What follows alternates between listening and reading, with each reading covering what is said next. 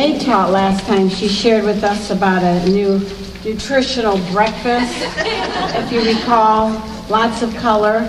And this, um, I think, would be the result of how to cope with what would be the results.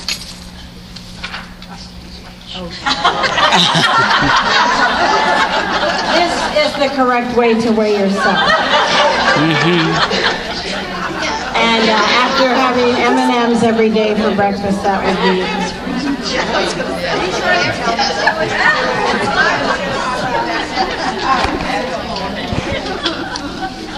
All right, enough of that.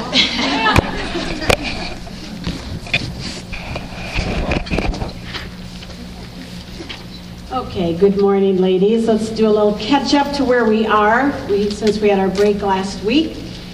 We have seen in our study of Acts that Paul is still in prison. The enemies of Jesus really had become the enemies of Paul. The religious Jewish leaders had managed to have him arrested, you recall, back in the temple. And it had been years now since Paul had been moved as a prisoner up to Caesarea. And that's where he has sat. Remember, the Roman commander couldn't figure out Paul's crime, had to go before the Sanhedrin, and all that turned into a big argument about the resurrection. So then the plot to kill Paul was discovered, so the Roman commander had him brought with a great deal of protection to Caesarea. So we saw last time that the trial before Governor Felix had him in a position where he couldn't find out, figure out any guilt of this man Paul. But Felix didn't want to rock the boat and upset the Jewish leaders who wanted Paul dead, so he just kept Paul in prison for those years while he was governor. And that brings us really to where we are in our study today, as we look at Paul going to make another defense before a new governor who took Felix's place. By the way, I read there was an angry delegation of Jewish leaders who went back to Rome to complain about Felix and what a terrible governor he was, and so he was recalled to Rome in disgrace, but replaced by a man of nobility named Festus, who was considered by the historians far more competent than his predecessor. So he arrived on the scene, and of course, he had to deal with the same issue that had been just left undone. There was this annoying situation regarding a prisoner that had no official charges against him. And if he released Paul, the Jewish leaders would be in a big uproar. And there still was the truth that he was a Roman citizen. You just can't hold a Roman citizen in prison with no charges. And that brings us to Festus, who was a very smart man. He's new on the scene and he's going to deal with the issues that are pressing immediately. And that's what he does. So he goes, Paul goes before Festus. We see First of all, Festus visits Jerusalem, his new place that he's in charge of. Festus then, having arrived in the province, three days later went up to Jerusalem from, from Caesarea, and the chief priests and the leading men of the Jews brought charges against Paul, and they were urging him to have Paul brought to Jerusalem and the whole let's set the ambush to kill him thing again. Festus was a smart politician. He wanted to move quickly to deal with the problems that were going on. So he met with the Jewish leaders and he wanted to have a peaceful relationship with them as their new governor. They had successfully blackmailed Pilate to have Jesus executed. They had pressured Felix to execute Paul. And meanwhile, there was this constant threat throughout the land of Israel of Jewish zealots who were always attacking Roman, the Romans, trying to get their freedom. So he really wanted to keep everything calm.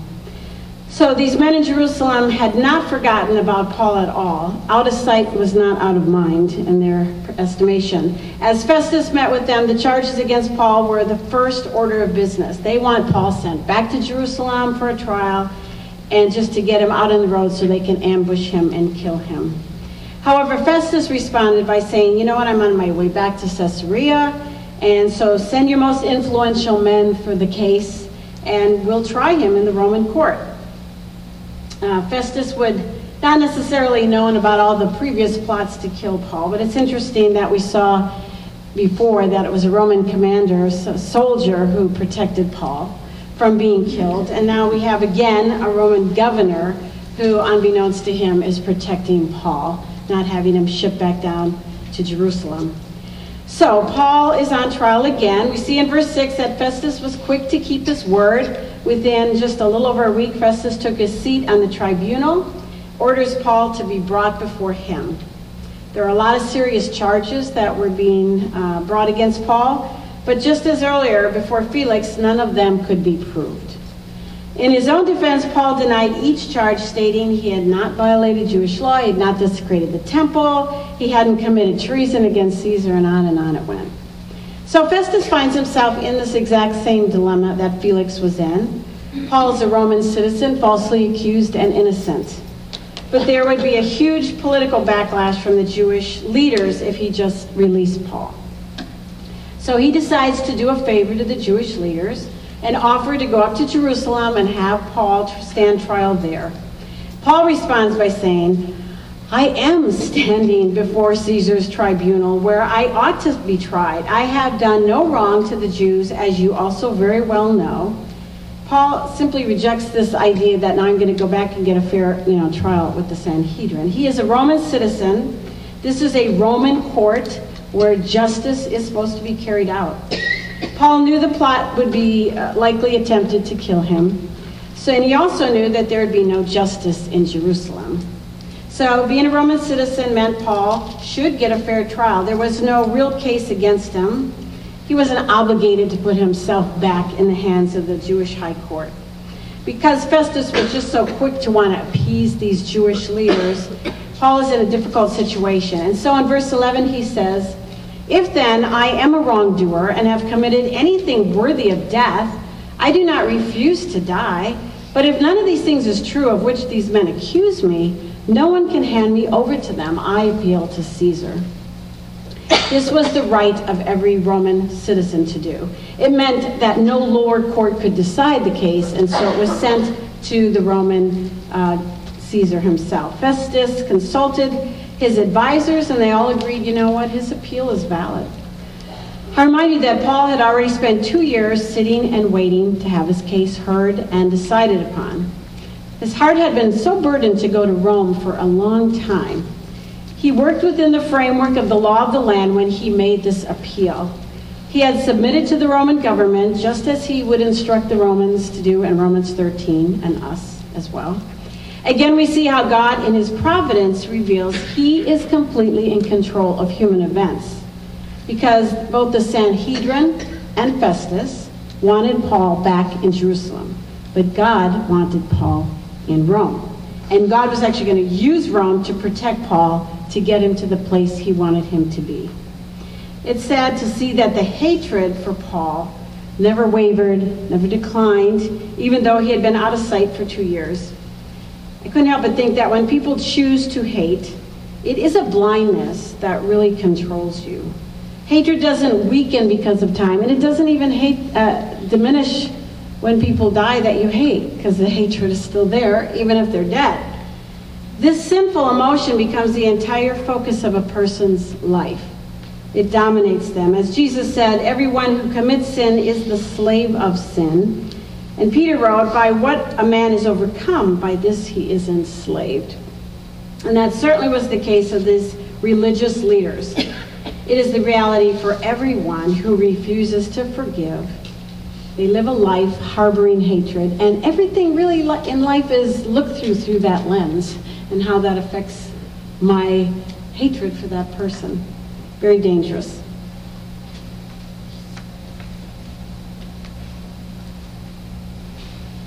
So Festus seeks counsel from King Agrippa. He realized he had to send this case of this appeal, but there has to be a crime associated with the man. He couldn't very well send him to the emperor with no list of crimes. And no doubt Festus would have thought, ah, the gods have looked down on me with kindness because who shows up but a visit from Herod Agrippa II and his lovely sister Bernice.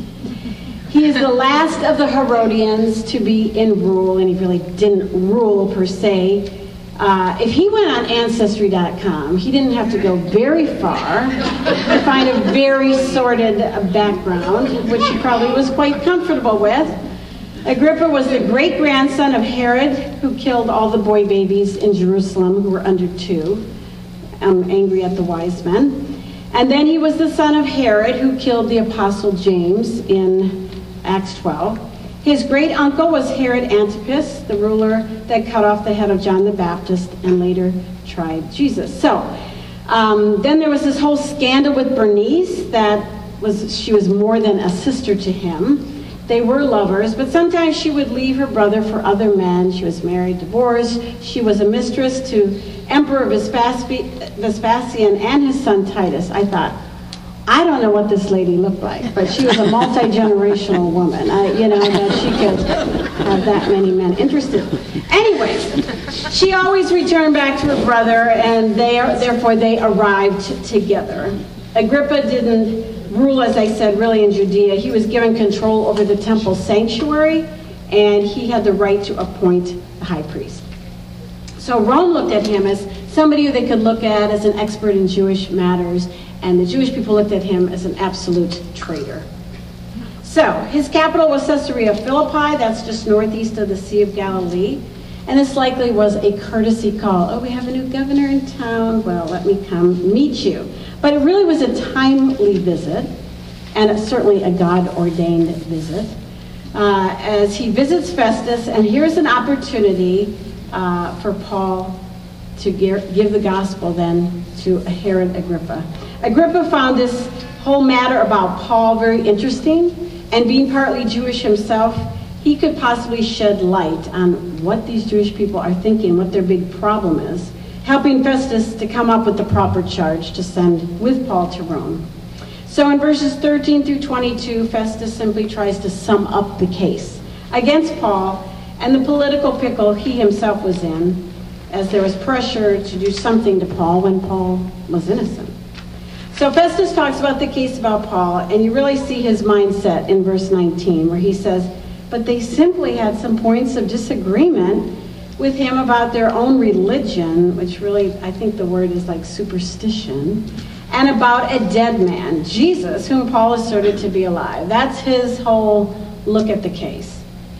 This whole affair baffled Festus. Paul seemed like an intelligent man, yet he claims that there's a dead man who came to life. So after talking to Agrippa, Festus arranged for Paul to have another hearing before the king for his request. So that brings the arrival. Imagine all the pomp that you've seen if you've ever watched anything in England with royal families and weddings and funerals and all of that that goes on. Well, that's just a little hint of the picture that came on here with all the pomp with Agrippa and Bernice entering the auditorium in their grand wardrobes with their pageantry, uh, stunning royalty all dressed out in purple robes and crowns and jewels and maybe scepters in hand. Included were five tribunes in uniform and the prominent men of the city, all decked out in their finest, all pleased that they're the up and uppers and they're there. And the dignitaries were seated, and then Festus gave the command to bring Paul in. Festus now announces to the dignitaries, King Agrippa, and all you gentlemen here present with us, you see this man about whom all the people of the Jews appeal to me, both at Jerusalem and here, loudly declaring that he ought not to live any longer. But I found that he had committed nothing worthy of death, and since he himself appealed to the emperor, I decided to send him. Yet I have nothing definite about him to write to my lord. Therefore, I have brought him before you all, and especially before you, King Agrippa, so that after the investigation has taken place, I may have something to write. So, from the perspective of everyone present, this was just a political case of interest. But the God of the universe had orchestrated all of these things so that Paul, as he was told in Acts 9:15, would bear witness for Jesus to the Gentiles and before kings. In the bigger picture, once Paul gives his defense, all of the people gathered there that day will have heard the truth of how they can be saved eternally from the penalty of their own personal sin. It's a good reminder to all of us who know the Lord that his plans reach far beyond our little perspective of things. The people that you and I cross paths with, whether it's in a doctor's office, a hospital room, a courtroom, a school office, a neighborhood, a job, an extended family member, whatever. These are all placed to cross our path by God's design. He has a purpose, And maybe what he has to do in your life to get you to this place, to talk to this person, may seem a bit convoluted and unpleasant at times. But God works all of these opportunities out for a purpose. And Paul saw every situation that way to share the gospel. He had courage now as he stood before these dignitaries to proclaim the testimony of Jesus. Paul really wasn't on trial at this point. Rather, uh, this has all been arranged because of King Agrippa's interest in Paul and help Festus out with what to write to Nero. But Paul saw it for what it really was. God had brought these people from all over Judea to be in this one room, and he has the platform. What an opportunity. So the next we see is the testimony of Paul before King Agrippa. And Paul was prepared, which I think is a good example to us. We ought to be prepared because we don't know what opportunity is going to cross our path where we need to speak up for the Lord. Find a word, find a medium point where we can say, oh,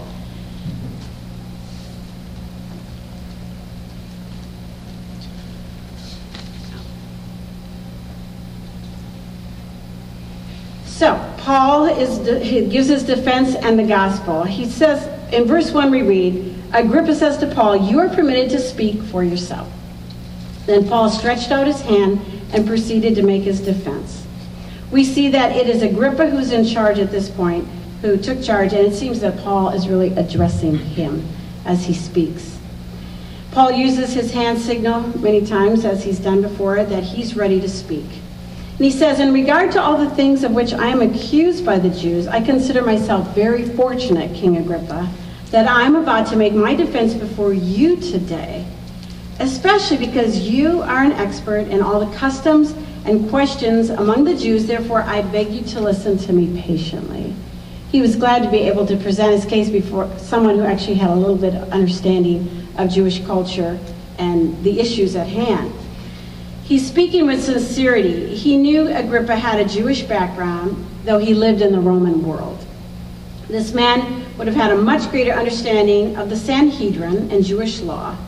So Paul sees this as a great opportunity to share the gospel with the king who desperately needed the Jewish Messiah, Jesus. So Paul implored Agrippa to listen to him patiently. Paul has had a lot of opportunities, or opportunities speaking where he's cut off in the middle, you know, by riots and yelling and screaming. So he asked, could we just hear me out, all that I have to say?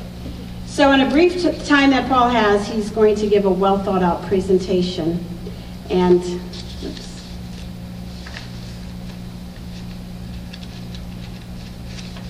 and he's going to make that point. His first point will be to explain the Messiah Jesus has been resurrected. And then he'll move on to talk about the total transformation in his own life. So the background of Paul's religious life. He says, So then, all Jews know my manner of life from my youth up. It was no secret, which from the beginning was spent among my own nation and at Jerusalem, since they have known about me for a very long time, if they are willing to testify that I lived as a Pharisee according to their strictest sect of the religion. And now I'm standing trial for the hope of the promise made by God to our fathers. Paul is stressing he was devout in his faith. He was one of the ones who are accusing, only he used to be with them, and now he is the one being accused.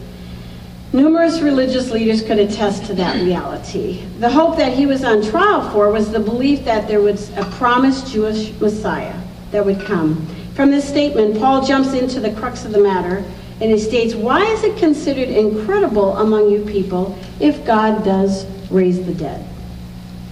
Throughout the Old Testament promises of God, there was the promise of a Messiah who would come, and the whole world would be blessed because of this Messiah, and he would establish his kingdom one day. Paul was accused by the Jewish leaders for proclaiming the very hope of this promise being fulfilled because he believed it was fulfilled in Jesus. In reality, God had fulfilled every Old Testament promise through Jesus, who proved he was God because of the resurrection. So Paul, Paul, completely understood the faulty, hostile thinking of his enemies because he had been one of them. He says, I cast votes to have followers of Jesus killed. He had put Christians in jail. He had voted for their death. He had tried to force them to recant and deny the faith. Paul himself had been enraged with followers of Jesus and zealous, and that's what he was on his way to do go get some more and bring them to prison. but then the radical change. When you have the opportunity to talk to someone about the Lord, everyone has this same situation. There was a time in your life where you didn't understand your own sinful state. Then the light of the gospel is shared with you. You realize you're in a bad way because you've offended a holy God. You understand the truth is presented. You trust Jesus, and now your life changes from here on out. So that's what Paul is doing in his testimony. So that's what he was before, a zealous religious man. But then a blinding light dropped him to the ground, and a voice said to him in his own Hebrew dialect, Saul, Saul, why are you persecuting me? It is hard for you to kick against the goads. As you saw, goads are sharp rods that were used to herd cattle. Terrified, he says, Who are you, Lord? I, I just can't even imagine Paul's shock. All of this zeal directed to the wrong people. And Jesus says, it tells him, I'm Jesus whom you're persecuting. Jesus goes on to say that I've chosen to appoint you a minister and a witness, not only to the things which you have seen, but also to the things which I will appear to you, rescuing you from the Jewish people and from the Gentiles to whom I am sending you. And what was this message? And here is the key to understanding the gospel message to open their eyes so that they may turn from darkness to the light from the dominion of Satan to God, that they may receive forgiveness of sins and an inheritance among all who have been sanctified or set apart by faith in me. Amen. Here is the plight of everyone born into this world. People are born spiritually dead and spiritually blind and need to have the truth of their eyes opened the truth of the gospel. 2 Corinthians 4 4 tells us the God of this world has blinded the eyes of the unbelieving. So we're not only born spiritually dead, we can't see anything because we have an enemy making sure nothing makes sense in a spiritual realm. It is the work of the Holy Spirit who uses the Word of God to remove that blindness. And when people see the reality of their own sinful state and are convicted about their sins, realizing that God is a holy God. They turn from their sin, from the darkness of their sin to the and the sphere of Satan, and they turn by faith to Jesus. The scriptures declare that we're all born sinful. There is none righteous, no not one. For all have sinned and fall short of the glory of God. There's none who even seeks after God. We're all in the dark. The message of the Bible is that each of us individually must see our sinful state personally before holy God and be aware of our sins. And we must turn from the darkness, from our sin, our love of our sin, to the truth of the light about who Jesus is. The result is salvation. He says the forgiveness of sins. This message was for King Agrippa to hear and for everyone else gathered in the room that day. And it's for everyone sitting here as well when we come to that place where we see our sins, that we have offended a God who is holy, just by our own indifference. And we realize that Jesus' death on the cross was actually a payment made in order to satisfy a holy God's wrath against sin.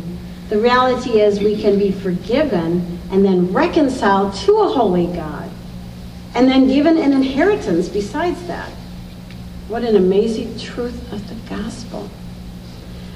Paul's appeal to Agrippa then is to believe this. Paul had to make a human response that moment on the road to Damascus as he's laying on the ground blind. Am I going to reject this or am I going to believe it? And that's why Paul says, I did not prove disobedient to the heavenly vision, but kept declaring both to everybody in Damascus first and then Jerusalem and throughout the region of Judea and even to the Gentiles.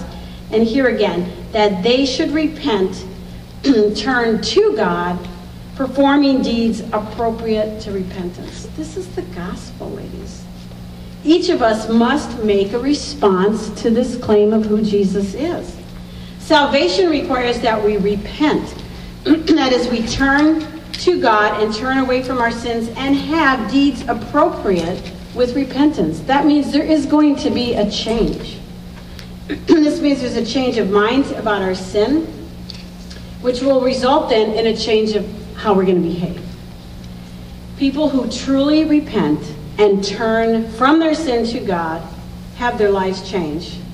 we see that this means that there is more to believing in Jesus and becoming in a right relationship with Him than just mental acceptance of all of these facts to be true. I mean, people by the scores believe Jesus came to earth at Christmas, died at Easter, and rose again. And that's good. I'm a sinner. We're all sinners, and He died for us, and I'm good. And when I was three, I asked Jesus into my heart, and I'm good. But there's no life change. There is no remorse. There's no guilt. There's no conviction of sin and offense to a holy God. No, when we turn from our sin, that's turning from the domain of darkness, we turn to the light, who is Jesus. And we are then saved from being judged for our sins because we put our faith in Jesus, being sufficient payment to a holy God. Everyone listening to Paul that day had to make a decision while they sat there. That's the same for each one of us. Everyone listening has to make that personal decision. Continue as you are or radically change the direction of your life. This is the same decision required by you and I. The question really is have you made that decision? Festus said to Paul, You are out of your mind, Paul. Your great learning is driving you insane. Paul kindly responds, I'm not out of my mind, most excellent Festus, but I utter words of sober truth, for the king knows about these matters, and I speak to him also with confidence. King Agrippa, do you believe the prophets? This is Paul putting his finger on King Agrippa. He says, I know that you do. Agrippa's response to Paul is, In a short time, uh, you will persuade me to become a Christian. This isn't a guy open to the truth. Oh, I'm thinking about it. No, I mean, are you kidding me? You think you're going to convince me? This was uh, a response. This was his response. If Agrippa admitted he believed the prophets, then he would also be admitting that what Paul said about the fulfillments of the prophet's message was fulfilled in Jesus, and that, that would be the truth. So he simply diverts the question, like many people do, with a different answer, or let's talk about this, what about the heathen, and whatever. Paul's loving response is that he indeed hoped all who heard this testimony would come to believe in Jesus, just as he had done. Agrippa ended it right there, getting a little too personal for him. So I would plead with each of you, if you've ever thought about your responsibility, well, have you thought about your responsibility to respond to this message of truth? Agrippa had to make a decision. Everybody in the room had to make a decision. Turn from your sins. You're li- living a life of independence. Basically, all we like sheep have gone astray. We've turned our own way. This is how we live our life. I'm doing the things that make sense to me. I'm in charge of my life. And that is the sin of independence and really rebellion against a holy God. And there is a point that each of us must come to where we recognize we are in deep trouble. And we trust Jesus and his death on the cross alone to save us. It is by grace we are saved by faith. God's undeserved favor for rotten sinners like us. Salvation costs God everything. So, you know what, ladies? The world, ever since the gospel came into being, has been attacked. The gospel has been attacked through adding works to it. Judaizers did that at the get go. Oh, yes, you must believe in Jesus, but then you have to do this, just to be sure. That error is still everywhere in Christendom. But the bigger error that I see, especially at this time in history, is that it's a watered down gospel. Give a mental assent, that's good. You're good. You're saved. You're going to heaven. Everything's good. And there's no life change. There's no turning from sin. And it is an inaccurate presentation of the gospel being made, just watered down. You know, Jesus said, if you follow me, you take up your cross. Count the cost. It is a cost. You don't just go, yeah, I believe that. So I got my get out of hell free card for when I die, and I'm going to live life how I want to live. That's not how it is. The gospel requires a decision, a surrender of your life and your heart to Him, a turning from your sin. Those who truly trust Jesus have their lives transformed. Their behavior changes, their attitudes change, their values change, their morals change, their attitudes toward Christians change. There's a love, there's a love for God's word. All that's different. That's from a transformed heart. So, the life of a believer is about living in obedience to Christ and His word. And the moment we trust him, we are judicially forgiven as God is a judge and we are justified. And that's a wonderful thing. Past, present, future sins forgiven. But to stay in a fellowship and a loving relationship with Father, as believers, we continually repent moment by moment. That bad attitude, that angry word, that judgmental spirit, we are continually confessing and turning from our sins. May we have the courage to speak up to those who come across our paths and bring the truth about the darkness and the light. We are in such a dark. I mean, it looks darker every day when you watch the news. And it's not going to get better, it's only going to get worse until Jesus comes and rules this world in righteousness. So, what about you? I hope that you've put your trust in Him. And you're not just uh, depending on something you said or did when you were 5 or 10 or 12 and you've just lived the life you've always wanted to live. He comes in, He makes you new, He changes you from the inside out. So, Paul was faithful to his master. He acted wisely in his appeal to Caesar. This pre- presented this whole opportunity to share this gospel with all those people gathered there that day. And it set the stage for Paul to have a free escort safely to Rome, which is where he wanted to go and where God wanted him to go. You know, when Paul kept praying and saying, I want to go to Rome, I praying right, right to them, I want to get to you, I'm sure he never thought it would be in chains. You know, God's ways are not our ways. His thoughts are not our thoughts. His ways are higher and they are better than ours. How he brings things together to cross paths, he's doing something much bigger than our little perspective on life and our inconvenience. Let's pray. Father, I thank you for the great God that you are. I thank you for Paul's boldness and willingness to uh, share the gospel anywhere, anytime. Lord, I pray that we would learn from him and that we would see the people who cross our lives as being placed there by you, not for us to keep our mouths shut, but to share the truth that we have a hope in this very dark world. I thank you, Jesus, for paying for the debt of my sin and for all those who here who believe. I pray if there's anyone here, Lord, who hasn't called on you yet, that you will open her eyes to understand the gospel and to put her trust in you alone. In Jesus' name, amen.